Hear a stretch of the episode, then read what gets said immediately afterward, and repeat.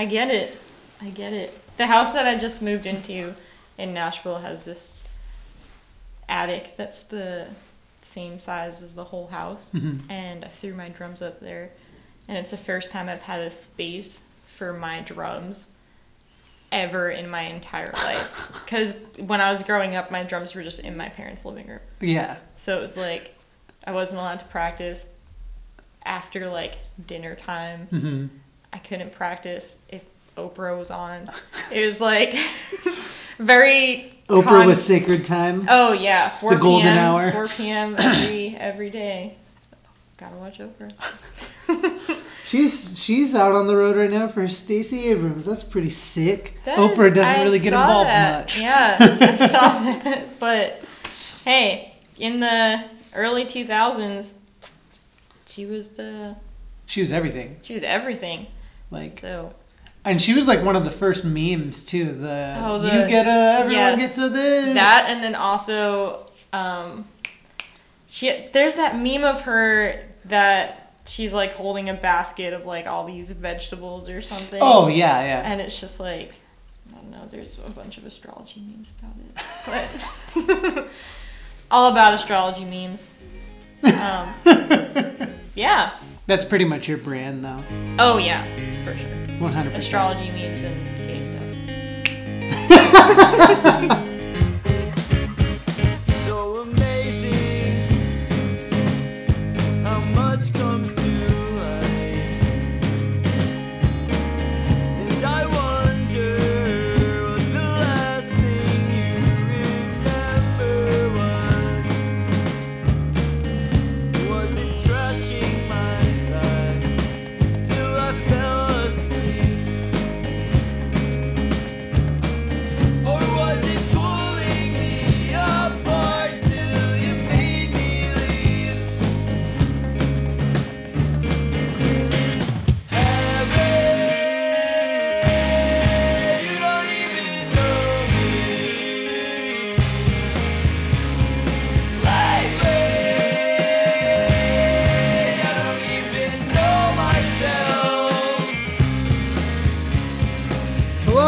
welcome to the Edge of Punks podcast. This is your host Craig Bideman. We've been away for a month. Not really uh, because I wanted to be away for a month, but because something happened to the website and uh, we were shut down for a little bit. The the RSS feed got shut down. I wasn't very stoked about it, but folks couldn't even access anything, and then my website got like weirdly password protected. But we're back. Hey, uh, I actually enjoyed the month off because the last month I've had has been really stressful. So it was nice to kind of clear my head, get things done, and now we're going to do a few more episodes of the podcast before taking break uh, before the new year. So we'll get a few more episodes in here uh, before the end of the year. But yeah, Today is a really great conversation with my friend Francesca Impastato. Uh, Francesca is the drummer in the band Macseal, who are putting out a brand new EP this week. It is called Map It Out. It is coming out through our friends at 6131 Records. Francesca and I met up uh, the other day and just chatted a bit inside of my uh, practice studio in Allston, Massachusetts, and we had a nice conversation about a lot of things from misogyny to Tegan and Sara to Lady Gaga to how we randomly met and a whole bunch of other things. I was really glad that I caught Francesca just as she came back to the Boston area before the band embarks on a nice weekend tour to celebrate the release of the EP. They will be in Long Island, uh, Lowell, Massachusetts, and Philly over the weekend. So if you are in either of any of those markets, please go see the band. They're probably playing with your favorite local bands on all of those gigs because that's just how they do. They rock the DIY gig and they crush it. They're going to be huge, and you better remember where you heard Francesca talking about, you know, how she learned to play drums by drumming along to Paramore. Because you heard it on this podcast. Well, you're about to hear it on the podcast, I suppose. Uh, and you know what? Instead of me rambling and continuing to be an idiot, I'm just going to throw it to this conversation because we got a lot to talk about. Here we go.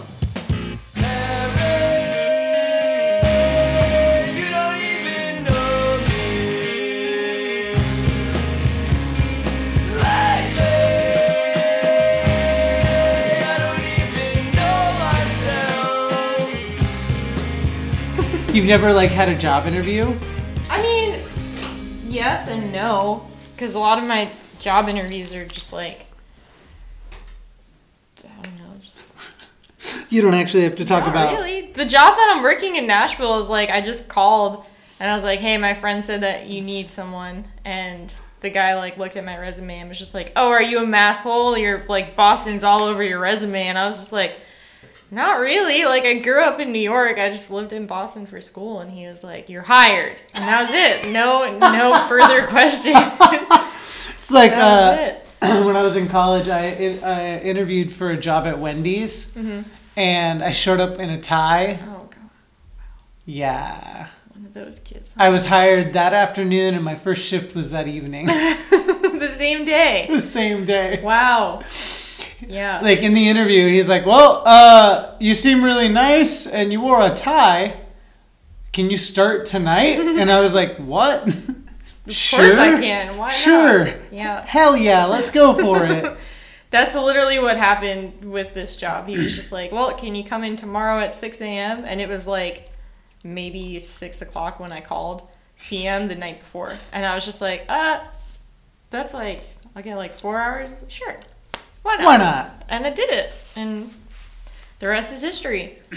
But yeah, Well, that's fun. I guess uh, hopefully I don't say anything stupid. But no, if anything, I'll be the one that says something stupid. We'll both say something. Stupid. Agreed. Our birthdays are coming up. They are coming up. Sag season, baby. We're Ready. like we're pretty early into it too. Like, Yes. we're You're the Pretty. seventh. huh? You're uh the twenty seventh. Twenty fifth. Twenty fifth. Day Yeah. before. I thought it was the day after. Yep. Wow. hmm Well, Born that morning. Eighty-seven. Wow. that's uh. Turning thirty-one. How do you feel about that? I guess it's like slightly less of a big deal than thirty, right? Yeah, and that's how I feel. I'm I'm just glad that I get to be a prime number again. Yeah. Twenty-nine was nice. hmm Thirty. It's like a good round number, and now I'm back to being a prime number. I'm okay with Nice. it. I'm a. I'm turning twenty three. Really? Yeah, I'm a baby. Oh, that's fun. but I'm great. sure many people bring up that Blink song, and I'm just gonna be like, hey, no one liked me when I was 22 either, so it's Yep. fine. it's totally when you're fine. 22, you could do the like Deuces. deuces. Yeah, I don't know if anyone does that anymore, but I remember when I turned I throw 22, up. it was a thing. I throw The deuces, deuces. all the time. I also just don't know how old anyone is anymore. I mean, ages, but never. You know. Time's relative, man. Yeah. It's like I used to think so much about how age um, characterizes people in my head, but Cole is just turned 21 this Mhm. past Wednesday and is one of the most mature people I've ever met. Mhm. Like I would say that he is more mature than any of my bandmates, and he's the youngest. He's out more of all an us adult. yeah, he just like really thinks through his feelings and knows how to handle most things. I feel like Boys these days, though, that's pretty rare. it is extremely rare. But I think He's it's becoming more common. I hope so. Guys getting more in touch with their feels. Yeah. I've always been one of those guys, but I did repress it for a while. Mhm. And then I was like, ah, fuck it. Yeah. Let's feel these feels. Feelings are good. I love crying. Yeah. Crying is awesome. Um, I do it often. hmm Um, I cried this morning. I cried yesterday. Like, I cried during an episode of an anime, so it's hey, fine. sometimes those they can sneak up on you and They be sad out do! of nowhere. I get it. They I get it. do. I, hate it. Um, Actually, I- but I love it. But I hate it. I when I moved to Boston watched The Notebook once a month, just because I loved crying, and I was just like, I know that this will make me cry, so I'm just like, let me use this as a catalyst to cry about what I actually want to cry about. Yeah. because the movie will start the waterfall tears. And Do you have then- those songs too? Um, What's making you cry lately? a Star Is Born soundtrack.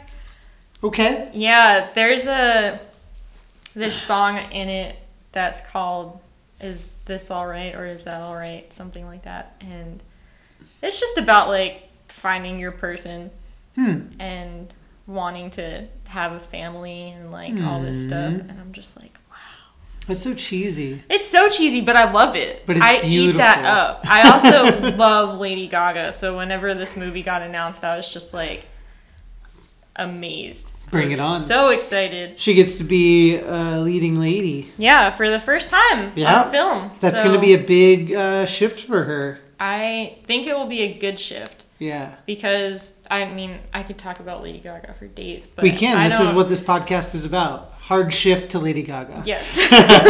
well, so the thing about Lady Gaga is that she is also a queer Italian Mm-hmm. performer from New York, Yeah. which is me Yeah. Yeah. In a nutshell. Yeah. Um, obviously, she is extraordinarily more successful than me, but like Well, let's not compare. I'm not gonna, I'm gonna compare, but she, I don't know, it's just really nice seeing someone that is has all these similar qualities to me doing it Yeah. and going out there and like my mom loves Lady Gaga Yeah. also and like introduces her to introduces herself to all of my friends as Mama Gaga. Hmm. Um and my sisters and I all have a Lady Gaga tattoo that's like a sisterhood tattoo That's and all this stuff and I was in Nashville whenever the movie came out, but I coordinated seeing it at the same time that my sisters and my mom saw it in New York.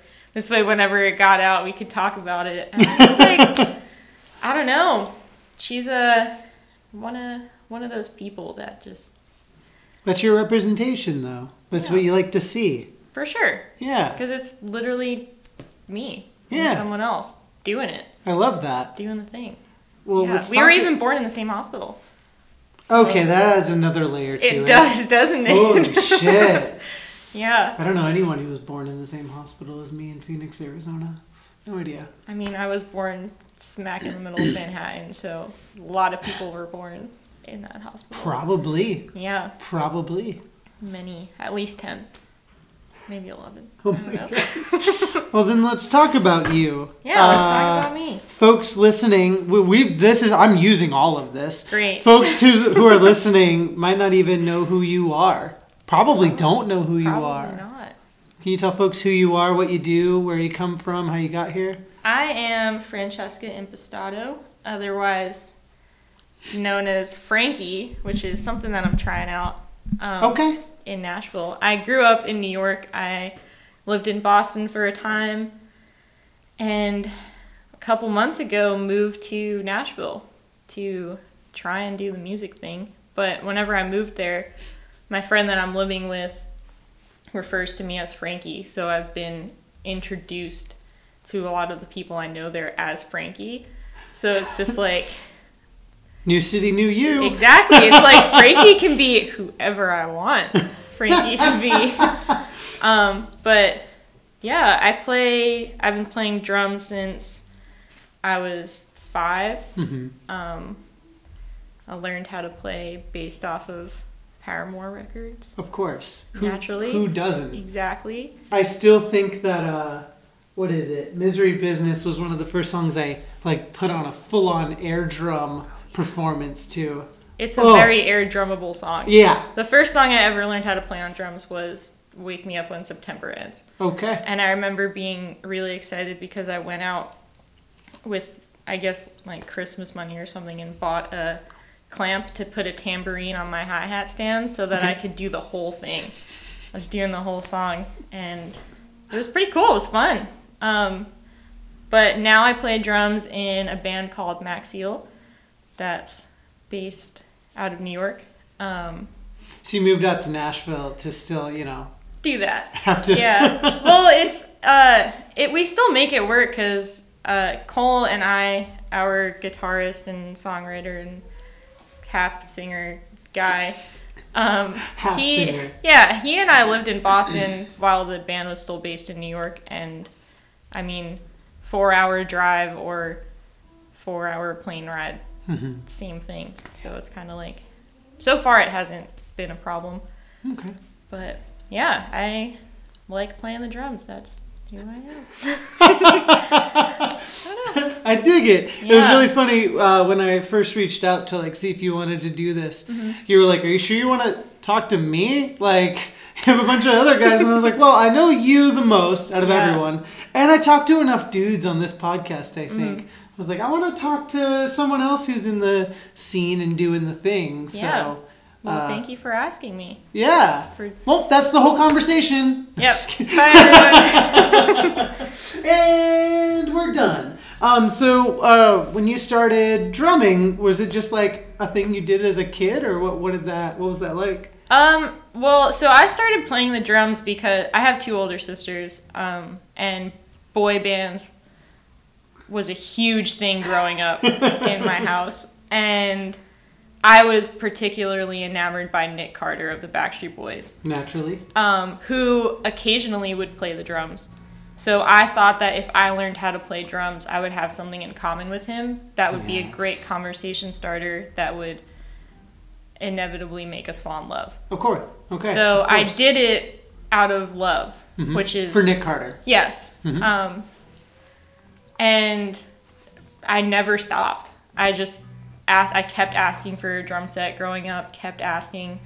Every time my mom would be like, "No," and my mom, she knits, and I remember one Christmas, like a couple weeks prior to Christmas, I found a pair of her knitting needle, knitting needles, like on the top of a filing cabinet in my dad's office, and I was mm-hmm. like, "Oh my god, those are drumsticks. She's hiding them from me. I'm definitely getting a drum set." And then they were knitting needles, so I wasn't getting a drum set, and I was distraught. and my aunt was just sick of hearing me talk about it all the time, and was just like told my mom that she was getting me a drum set, and that was it.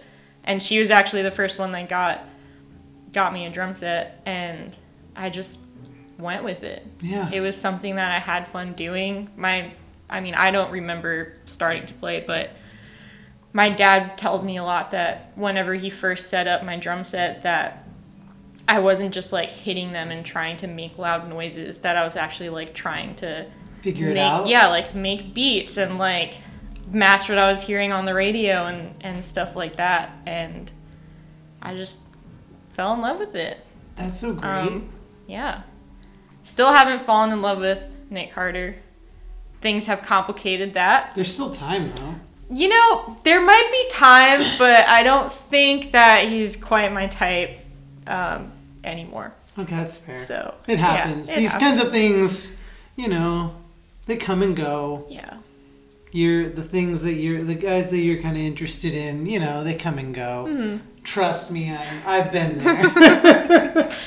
Yeah. yeah. But yeah, that's kind of that's kind of my story with the drums. Uh, And uh, you did Berklee, right? I did. Is that what you went to Berklee for? Drums? I went to Berklee for drums. I did. I studied music business and instrument repair there. Oh, Um, what is instrument repair? Just repairing inst- what? It was.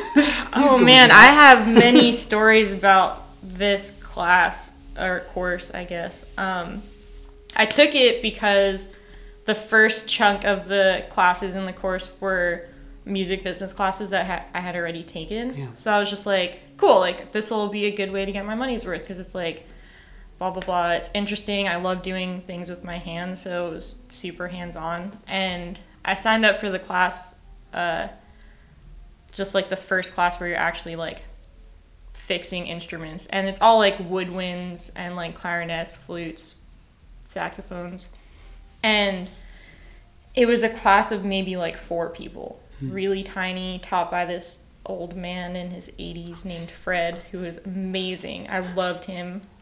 I was learning so much, and then towards the, there were like four sections of it, and towards the last one, Fred couldn't teach the class anymore because he was like commuting from Cape Cod every day, and Mm. just like How? it was too much for him. I Was guess. leaving at like 4 a.m.? I don't I don't even know, but he he something happened and he couldn't continue teaching the course. So we got this new guy who I don't remember who he was, but do you ever like someone walks into into a room and they immediately like you know that they're a villainous character? yes. It was automatically like that and I was just like where is Fred? What's going on? And um one class he it was just me and him no one else in the class showed up and he was just like, "Well, I don't want to teach a whole lesson if it's just you, so I'm, we'll just like make up stuff as we go along." And I was like, "All right, whatever. You're the teacher." So he picked up a hammer and whacked a saxophone, and was just like, "Okay, you get the dent out of it." And I was like, "Sure." And in order to get a dent out of a saxophone, you have to kind of like manipulate the metal and keep hitting it until you're able to like even it out and all this stuff. So he was like, you have to hit it with a hammer. And I was just like, okay. And I kind of just like dinged it real soft because you're trained your whole life to not hit instruments with Yeah. hammers. So I was just like, kind of very lightly hit it and it didn't do anything. And he like ripped it out of my hands and was just like, this is why this is a man's profession. Oh God. And just like Ugh. went off. And I was like, what? Like, With just you. it was just me and him in the room in like a basement of a Berklee building at 6 p.m. on a Wednesday. So you totally felt safe. Oh yeah, for sure. And I was just like, "What? What do you mean? Like, I'm sorry. Should I hit it harder?" And he was just like, "Yeah, but it's like, this is why men should be doing it because you're like you're not strong enough." And I was just like, "Uh, okay. Should I like not be taking this course anymore then? Because like, what's the point if it's a man's profession? Like, why am I even mm-hmm. here?" And he said something along the lines of, well, if you're ever like a teacher one day and a student drops their instrument, you'll know to bring it to a shop. And I was just like, Jesus. there are so many wrong things with what you just said that Oh I don't even want to get into it. And I just like hung around for maybe like five more minutes and then was just like, I'm just going to leave. And I left and went straight to the chair of the department and was in this battle about like whether or not this guy was fit to be employed by such a prestigious school. And eventually lost and they hired him full time after all of these claims that I made. And it was just a ridiculous testament to what would soon come, you know, Mhm. cuz things don't get better than that unfortunately. And yeah, it was a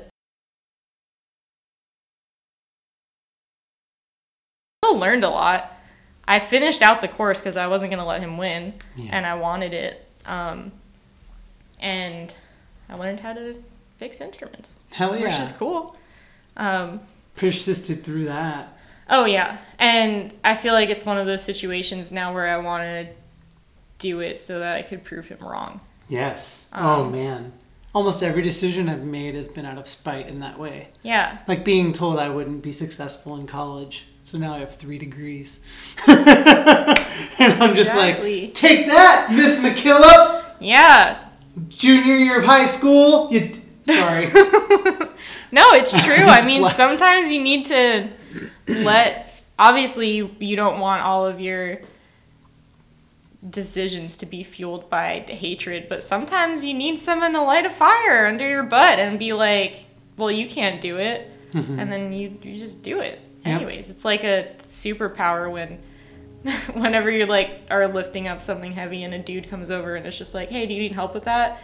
And like if anyone else had asked me, I would be like, yeah, but since a dude asked me, it's like I get this third wind of power where suddenly I could like lift a car up and I'm just like, Don't fuck with me. Yeah. exactly. But you, uh, I want to get to something a little bit later, but this is a good in. When you're like on the road and playing gigs, I love following along with you because dudes say the most ridiculous Oh, and yeah. do the most ridiculous shit to you just because you're not a dude in a Mm-hmm. band. I have an entire Google Doc of stuff that men have said to me on the road this past year. Are you gonna make one of those little like chat books that you I was find? thinking about making it into a zine, or I have a lot of friends at Hooligan Magazine in Chicago that have expressed interest in wanting to do something with mm-hmm. it. So I'm just like sitting on it, and I'm like, I'm not quite sure how I want to format it to.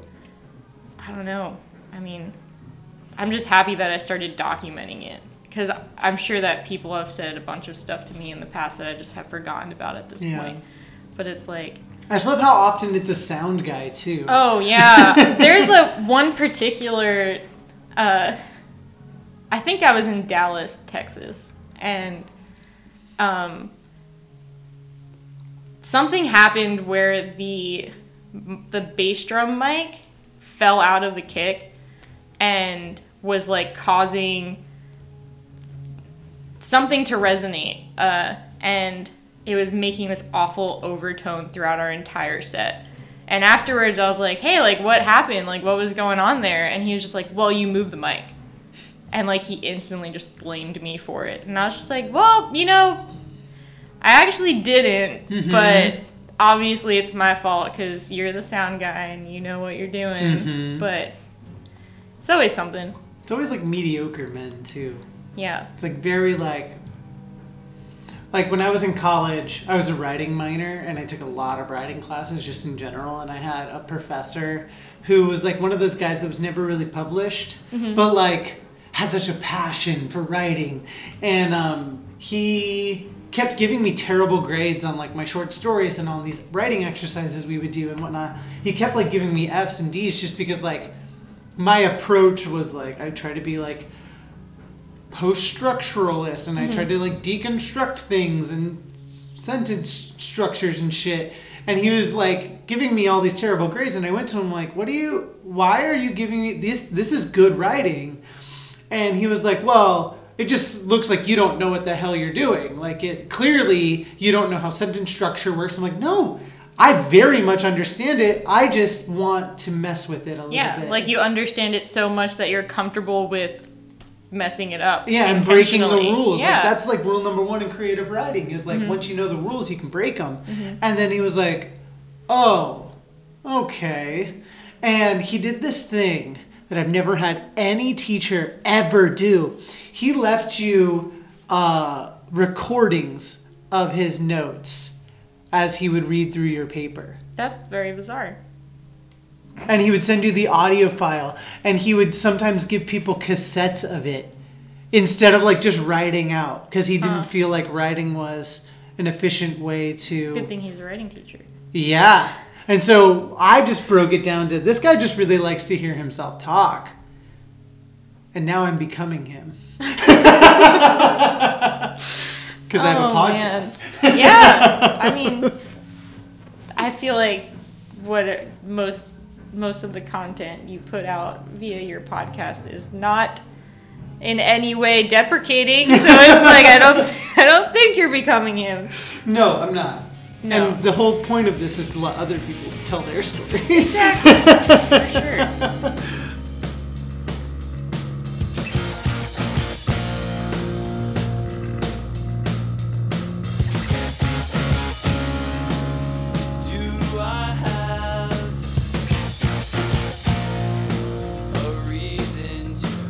right, it's nice being back on the podcast because I can continue hyping up all the wonderful work that people in my life do and all the great organizations that are out there doing great work, including my friends at Table Turn. Dan still runs the subscription company out of his living room, and hey, you can get a vinyl record sent to you every single month if you just go to table-turned.com and sign up for a full year. Or you can pay month to month, whichever works for you. The next wave of records is going to be under the garage rock genre or ska punk genre. You can pick either or, or both if you want.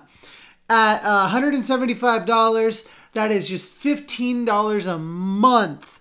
That's free shipping too. Like you're just getting a record sent to you. You don't even have to think about it. You just get one every single month sent to you. It's a wonderful, wonderful deal. This is I'm in my second year doing Table Turned. I'm in the shoegaze. Uh, I'm in the shoegaze genre right now, and I love it. I've already been turned on to a couple great bands that I had no idea even existed, and I just got to see Smut open for nothing a couple weeks ago, and it was fantastic. Got to meet the band, even told them that I got wind of them because of Table Turned, and they had no idea. They were like, "What? Are our records out and people are getting to hear it?" Just, just, just because of this great subscription company, and I was like, "Hell yeah, yeah, it is." And y'all are great. So if you want to hear some of the great new music that's out there in the world, go to table-turn.com. Get yourself a vinyl record every single month on the cheap. Thanks to Dane. Thanks to wonderful people out there making great music and the labels that let him do this crazy project. Back to the conversation with Francesca Impastato.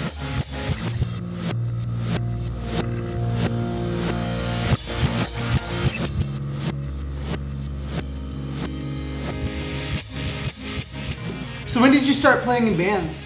Uh, well, I mean, I've been. I my first band that I was ever in was in middle school, and it was lit, Taking Back Sunday cover band. He- what were you called? Was it Punny? I don't think we ever. I think I don't think we ever had a name. I think it was. It didn't intentionally start as a Taking Back Sunday band, but we only ever got around to playing Taking Back Sunday songs. Um, That's fair. yeah, I think at one point we made a MySpace, and it was under the name Wait Till May, which Okay. I'm unsure where it came from. We also, a couple years later, I was talking to my friend that was in it, and we were both like, "Yeah, I hated that name," but we just weren't like comfortable enough to be like, "Hey, maybe we should not do that." But My first band in middle school was See No Evil. see no Evil. It was fine. Um, The lights turn off in the studio sometimes. That was spooky. I'm in the middle. This is totally gonna cause a tangent, but I'm in the middle of watching Sabrina the Teenage Oh, the Witch, new the new one? one right now, and I hate scary things. Mm-hmm. Um, like I think ET is scary. Mm-hmm. So this is I'm really out of my element here. No, but what's great is I also hate scary things. yeah. So and people think it's weird that I don't like love spooky, No. scary stuff. I am.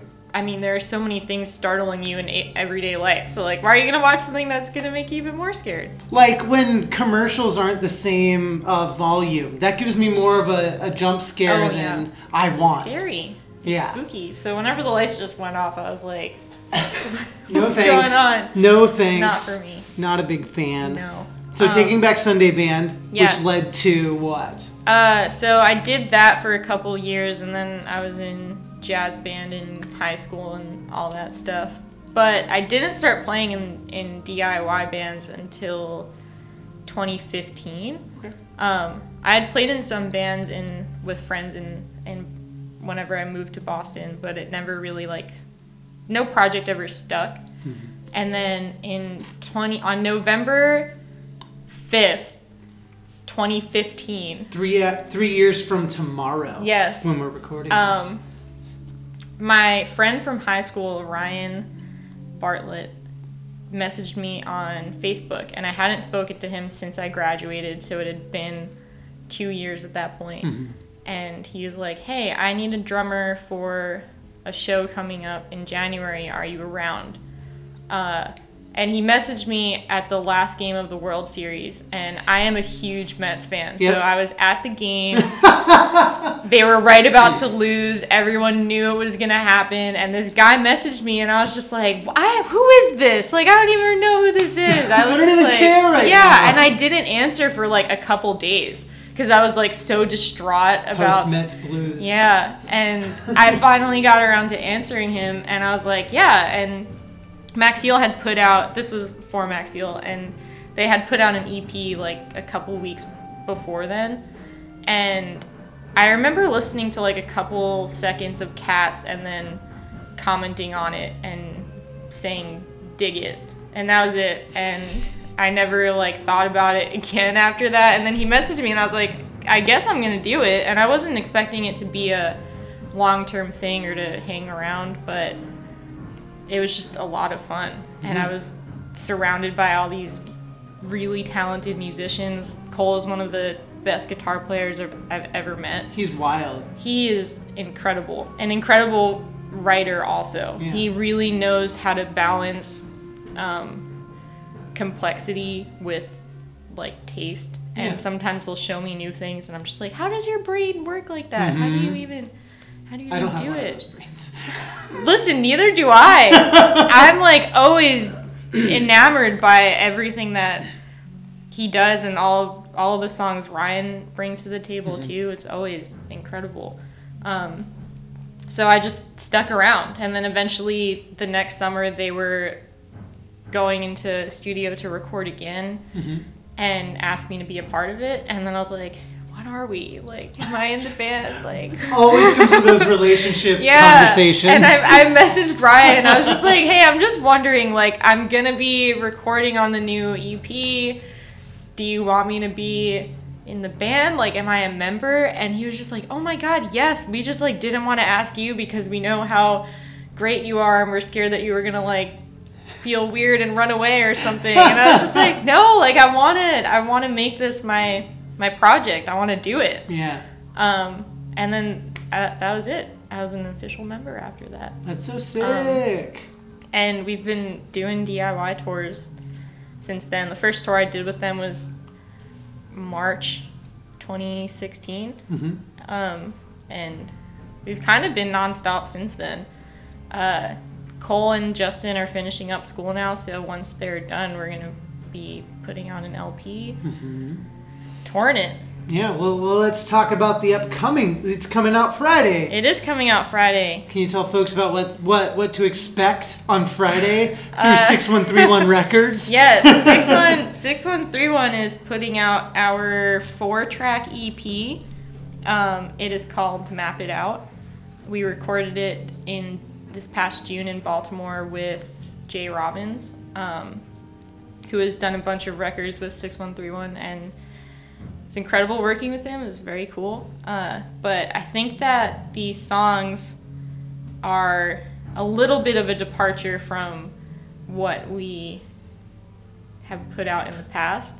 It's kind of this bridged EP towards what we want to end up sounding like um, on the LP that will hopefully be coming out whenever Question we mark. record it. Yeah.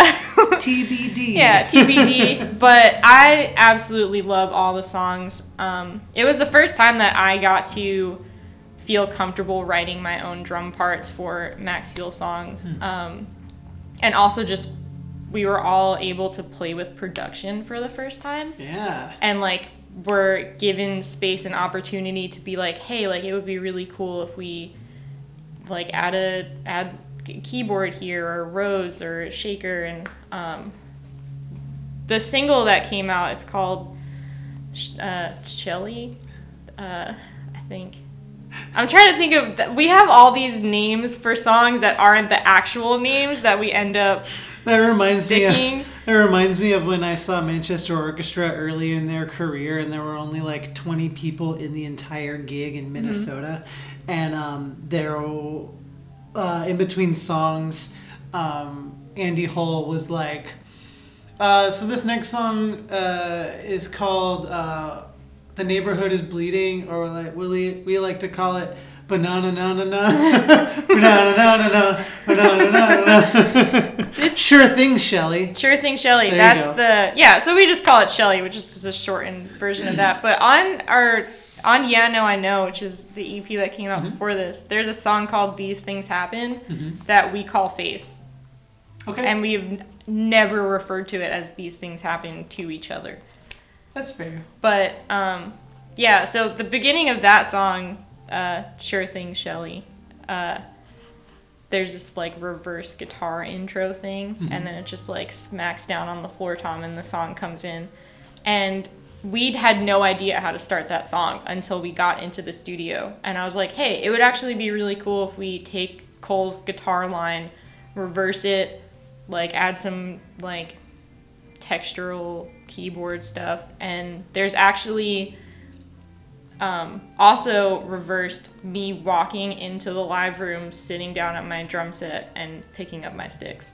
Because it's like the start of the record. So it was like it might maybe be cool if i like sit down at the kit and like that's how you know because the actual first hit is me hitting the floor tom Yeah. and that's the first it's going to be track one on the ep so it's the first thing that people will hear um, That's sick. yeah, it was really cool because we, had, like I said, we had never been given the space to think about production as like a context of songs, which plays a big role Yeah. um, in actuality. And I think it all kind of it like really made us excited to be able to consider production as a, another element in everything else we write from here on out. It becomes like a whole other part of the band almost. Oh yeah, for sure, for sure. Um, in one of the songs, uh, all of us sing on the record Oh hey. um, for one line. Gang vocals. It's it's not quite gang vocals. It's literally just us. Um, we set up a mic in the middle of the room and kind of just took like a couple feet back, uh, a couple steps back, and we all just yell like, well, we all pretend it'll be okay, Hmm. and it wasn't originally going to be like that. And we actually did one take where we didn't do it, and then another take where we had it. And I feel like it was a four against, or three against two. Like, are we going to use that song or the other one? And then it stuck. And I think it sounds awesome Yeah. because it was my idea. Nice. Hell yeah. Um, it's like barely noticeable, but like if you know it's there, then you can hear it. Um, which is cool because now I get to say I sang on the record Yeah, hell yeah. Yeah. Get those credits. for sure. How did the 6131 conversation come about? Oh, or man. come about? Uh, so we just got an email from them, and they were like, "Hey, I think Joey emailed us, which is one of the owners, and he One of my favorite people. he is great. Helped him move. He is Helped him paint his living room. That's amazing. he is awesome. Um, and he lives in Boston, so Cole and I, he came out to um, a show that we played and was just like, it was, I think to this day, one of the best shows that we've ever played. That's what you want. Oh, yeah. And he was just like, really impressed. And Yeah. later that day was just like, we want to put out whatever you're going to do in the future. Um, which is what the initial email kind of hinted at. It was just asking us what our plans were for the future, if we were planning on recording anything, if we had anything recorded that we were trying to put out. Um, and that was kind of it Dang. yeah we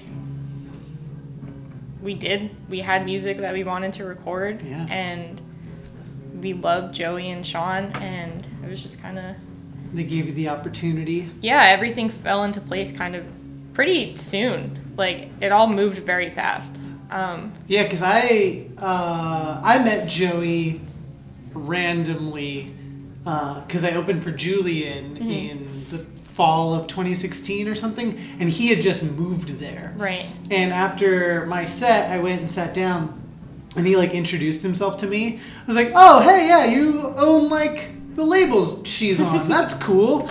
And um, he was like, "Yeah, I really liked your set." I was like, "Hey, thanks." And then I got like on my Facebook, he had added me on Facebook, and I was like, "Oh shit, am I getting signed to Six One Three? and I was like, "No, God, no, that would be terrible." And um, uh, I ended up becoming friends with uh, both of them, which was really cool. And that's actually how you introduced yourself to me. Yes. At the end of a pop punk karaoke, you're like, "Hey, I know you, you." Are, are you Julien's friend?" And I was like, "Who?"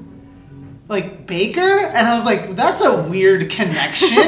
i had like texted Like, I would not make that connection. no i had texted her and i was like hey i think your friend craig is tabling at this show that i'm at right now and she was just like you should go say hi to him which was so out of character for me like i Yeah. rarely do that and i was you just looked like really uh, apprehensive. oh yeah i was just like hey are you that guy craig um but i'm very happy that i did because Yeah. now we're friends Well, yeah, and like that's why like because when I became friends with him, we actually like hung out a few more times, and he was like, "Yeah, so we're talking to this band," and I was like, "Oh yeah, who?" And he's like, "This band like Macseal," and I'm like, "I don't know who that is." And I was like, so I went and looked it up, and I was like, "Oh, these guys are sick." And then I think I saw y'all play once, and uh, then I like texted him. I was like, "This." Band's sick. And he was like yeah just let me know if you come across any other bands. And i was like all right covert. Like i'm gonna just like hey joey listen to this band. Yeah. But uh, I've, I've been really I've really loved seeing that um, 6131 gets so behind their bands and like oh yeah. they're ready to, to push you guys. I hope so. Yeah. I'm excited to see where it takes us. I mean, we've already had so many really cool opportunities just being associated with the label, yeah um, which is awesome. Like getting to record with Jay Robbins, like he's been doing this for ever. Yeah. Um, and is just so knowledgeable about most things and was really quick to be like, hey, like this, what this will sound better if we do it this way. Um, and knows how to get exactly the, the sound that he wants. Um, That's what you want. Yeah. You want someone who actually has a has a good ear that'll complement what you guys are even like bringing to them. for sure. Yeah, that's great. Yeah, it was it was very cool. Um, so y'all have a, a weekender coming up, right? We do. Uh, we are playing. Our EP release show is going to be on Long Island um, on Friday, and then we're going up to Boston and then to Philly, and that's it. Just playing some shows Yeah. so people can hear the new songs. Yeah. Um, Real quick one. yeah, it's it's hard to book longer stretches of shows in in the fall just because we have members that are still in school. Yeah. Um, so a lot of our touring, for now at least, is only winter break, Thanksgiving break, Mm-hmm. summer. Yeah. Um, but we were able to finagle pulling off a Friday, Saturday, Sunday um, around the release. And yeah. it should be fun. I have been going to a lot of gigs in Nashville, and every time I'm at one, I'm just like, get that bug, and I'm like, I just want to rock. I want to be on the. I, I mean, I'm such a road dog. The first three months of this year, I spent on on tour. yeah. I toured was like nonstop. it was literally I had like maybe a total of four or five days off. Because Um, you did some stuff with Oso Oso too, right? I did. I played on their tour with Tiny Moving Parts and then with Citizen. Which is just fucked up because they're like a couple of my favorite bands. It was really cool, honestly. I had never. I, I mean, I was like I said, I never really was in. Not that Tiny Moving Parts or Citizen or DIY bands, but I would never really like a a pop punk kid, so I never knew these bands until I was touring with them. Yeah. I never listened to Tiny Moving Parts until the third day of the of the tour, and then I was like, I'm gonna listen to them. I just like put them on my iPod, and I was like, wow, They're fucking wild. they're very talented musicians. A lot Dylan's of fun ridiculous. Oh, yeah. And he smiles like All the time. nonstop. all the time. One of the nicest guys I've ever met. Uh, yeah, so I did that, and I was touring from January until the middle of March. Yeah. I remember that. You were just nonstop. I loved it though. Yeah. I now that I've, I haven't been touring for a couple of months, and I'm just like so eager to sign on to any kind of tour I can, because I just want to do it. I love playing. I love playing drums. It's also so important because it's rare to see a a queer female drummer. Yeah. Um, and I had a, a lot of people coming up to me in like random states and being just like, I didn't genuinely did not know that a girl could play drums in this scene. Aww. And I was just like, hell yeah! Aw, like I can do it, you can do it. Like go get a pair of drumsticks.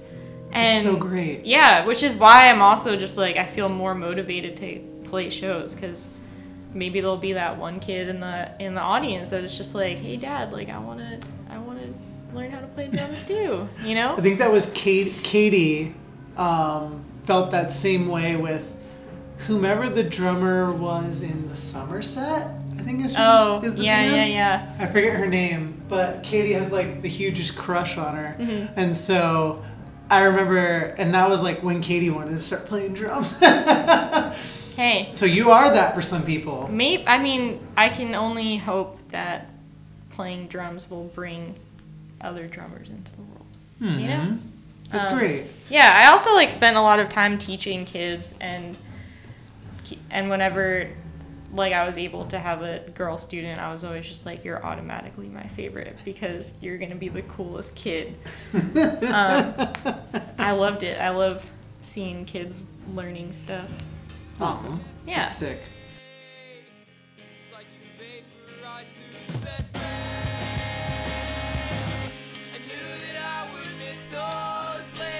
All right, time for the music break portion of the podcast. Excited to bring you a track from the new Macseal EP, Map It Out. Francesca explains a little bit about how this EP came to be, uh, and it was great to learn a whole bunch of the process that went into it. And now we're gonna share the song "Sure Thing" with Shelly with you. It's the lead single from the EP, and you can hear it uh, and the rest of the EP this Friday uh, at macsealband.bandcamp.com. You can also, you know, go to all major streaming services. You can also head over to 6131 Records and you can get yourself a cassette. You can get yourself a cassette copy of the Macseal EP. You can even get a shirt that has the Map It Out artwork on it as well. Do yourself a favor and check out the rest of the band's music too.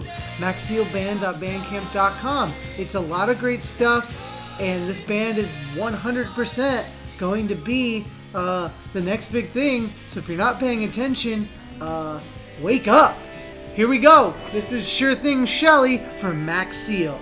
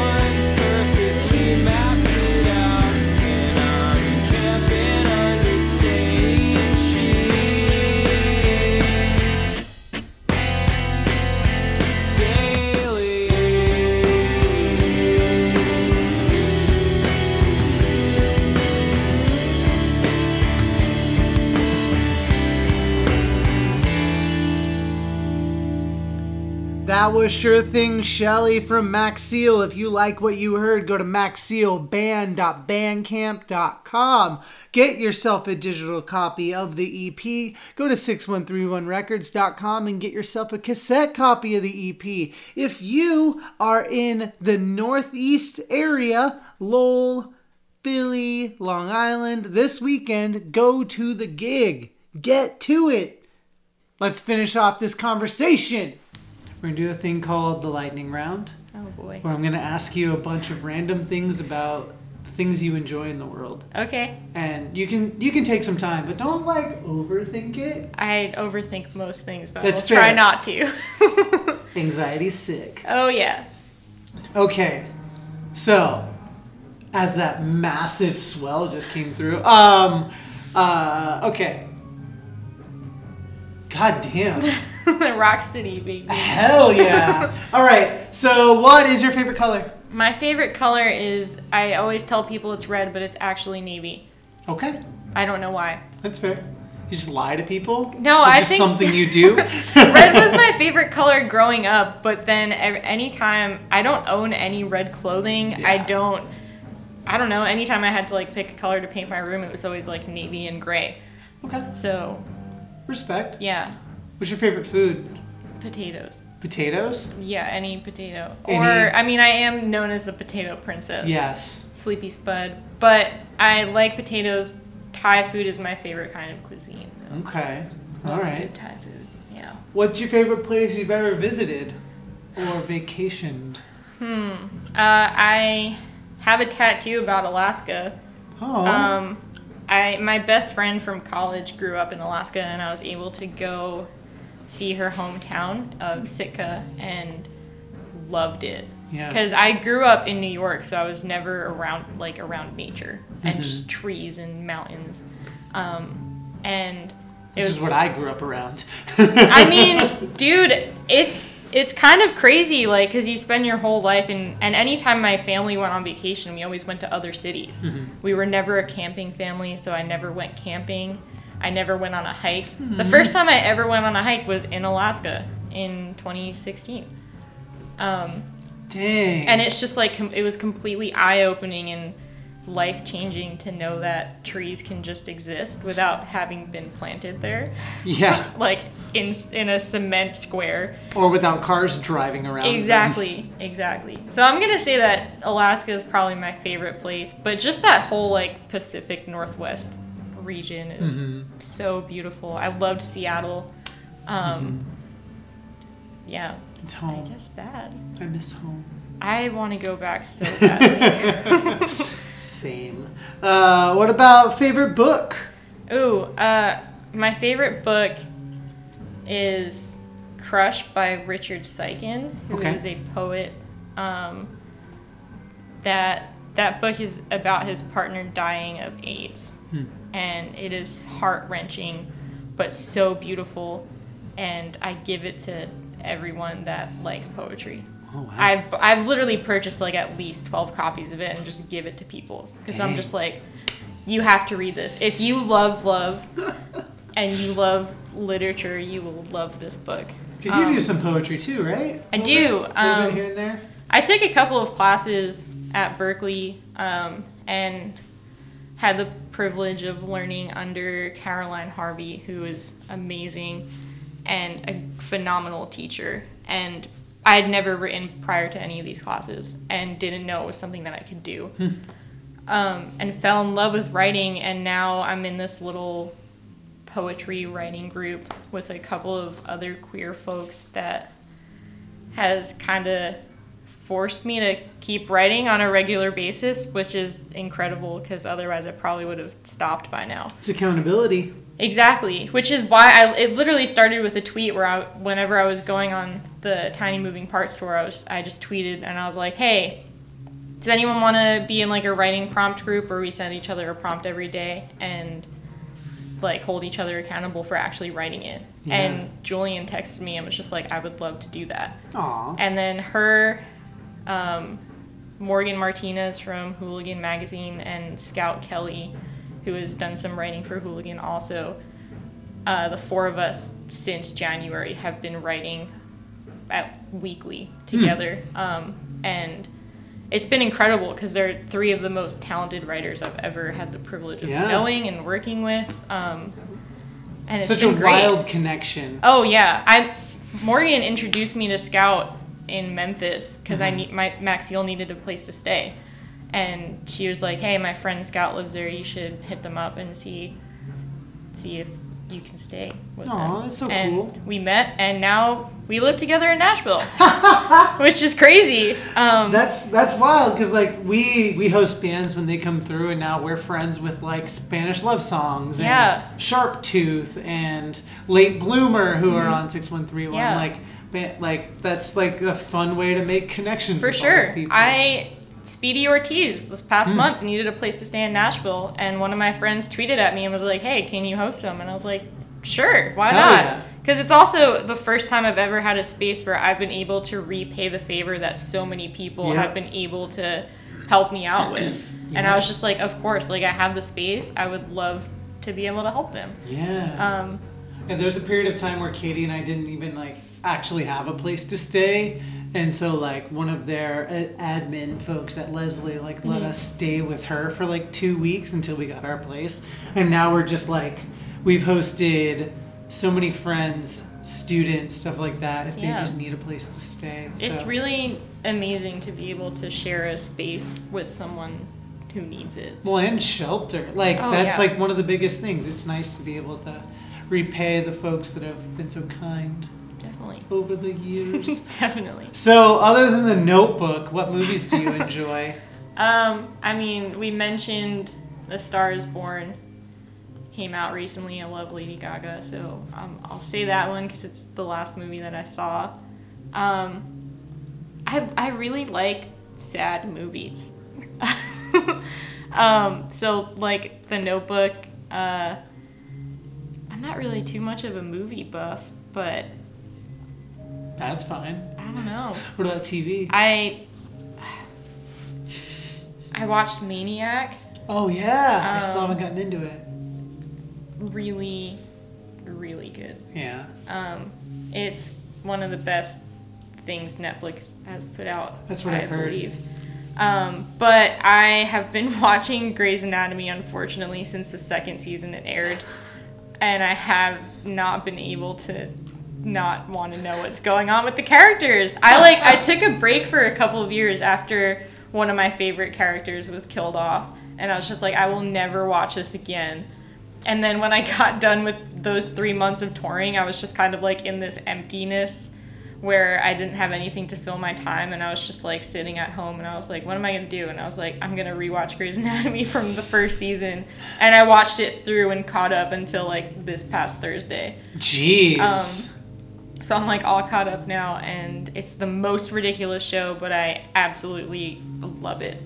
Um, Because it's like a mainstream soap opera almost, yeah, right? and it's on season like 16 or something, which is too many. Yeah. Um, but I watched that. I love Buffy.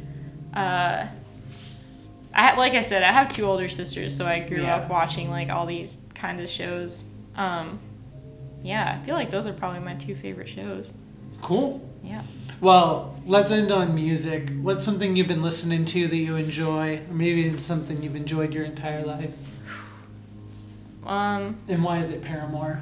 I was thinking, I was like, am I going to talk about Paramore right now? Uh, I mean, Paramore is definitely the band that made me get into music. Yeah. Um, but, hmm. I don't want to talk about Paramore because I want to talk about Paramore.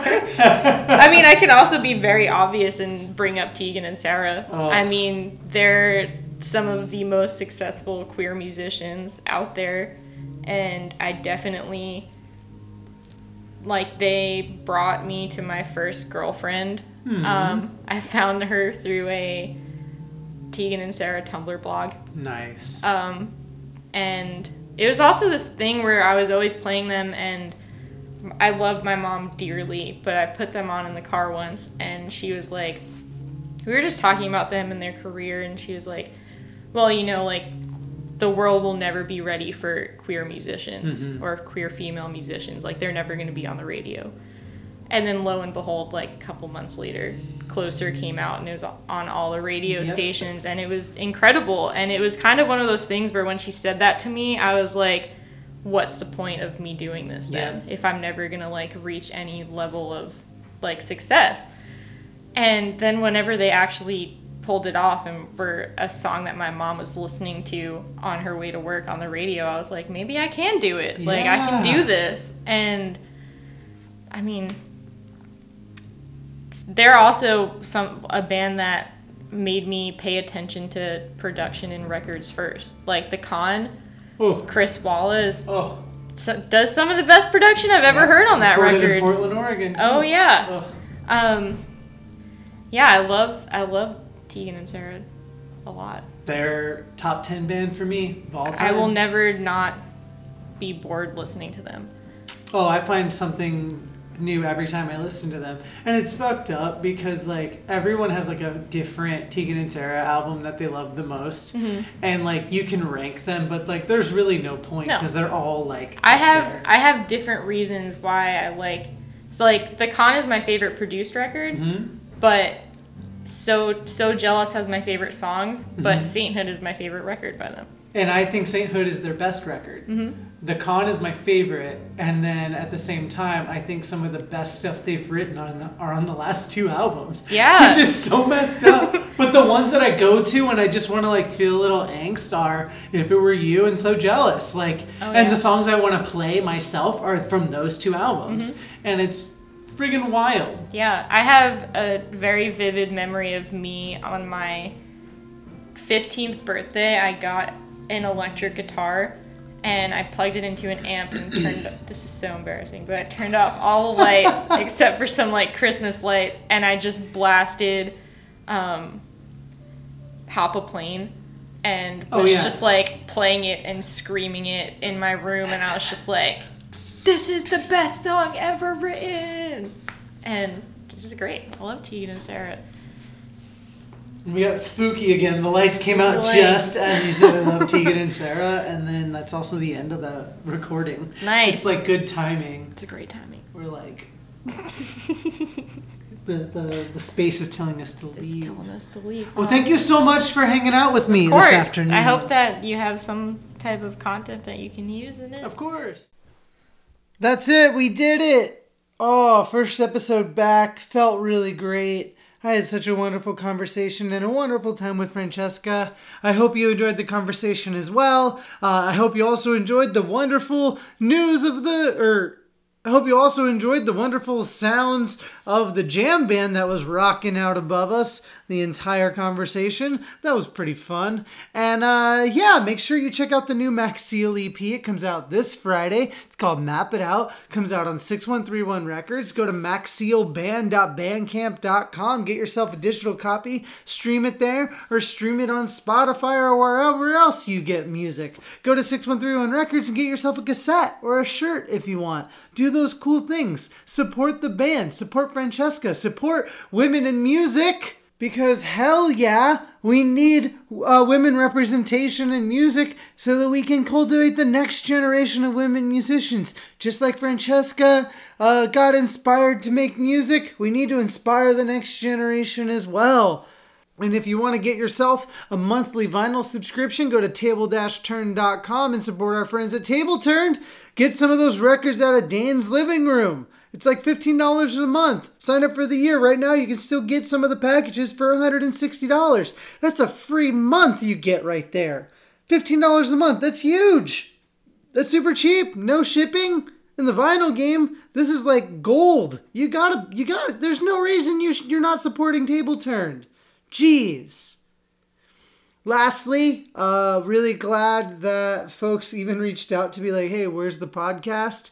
Uh, trust me, I was working it out with Squarespace over the last month or so and Apple. Like the the problem actually occurred when I uh, had posted uh, James Akeda's episode, which was a really big bummer that it got hit then because that episode is like one of my favorite conversations with with James especially, and then the one with Dylan uh, took a little bit of a hit, but we still got like a lot of listens. That one was like our biggest stream within the first week, which was really cool, despite the issue we had with subscribers not getting the the the episodes delivered to them. So I'm hoping that this is uh, not going to happen again.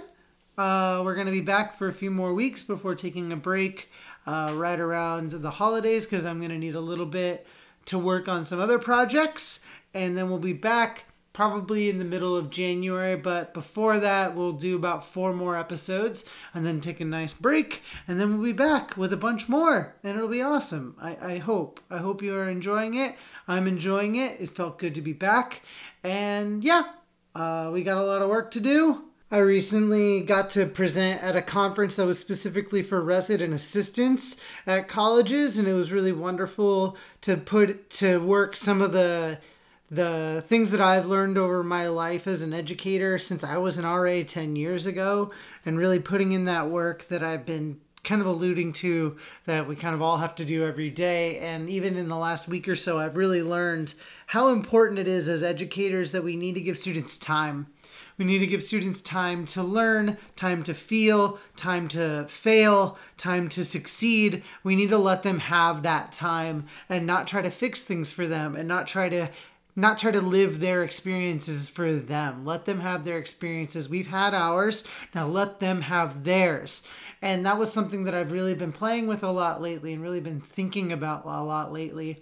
And it's been weighing on me. And it's something that I talk to my therapist about a lot because as such an emotive person, it's hard for me to just like take a step back.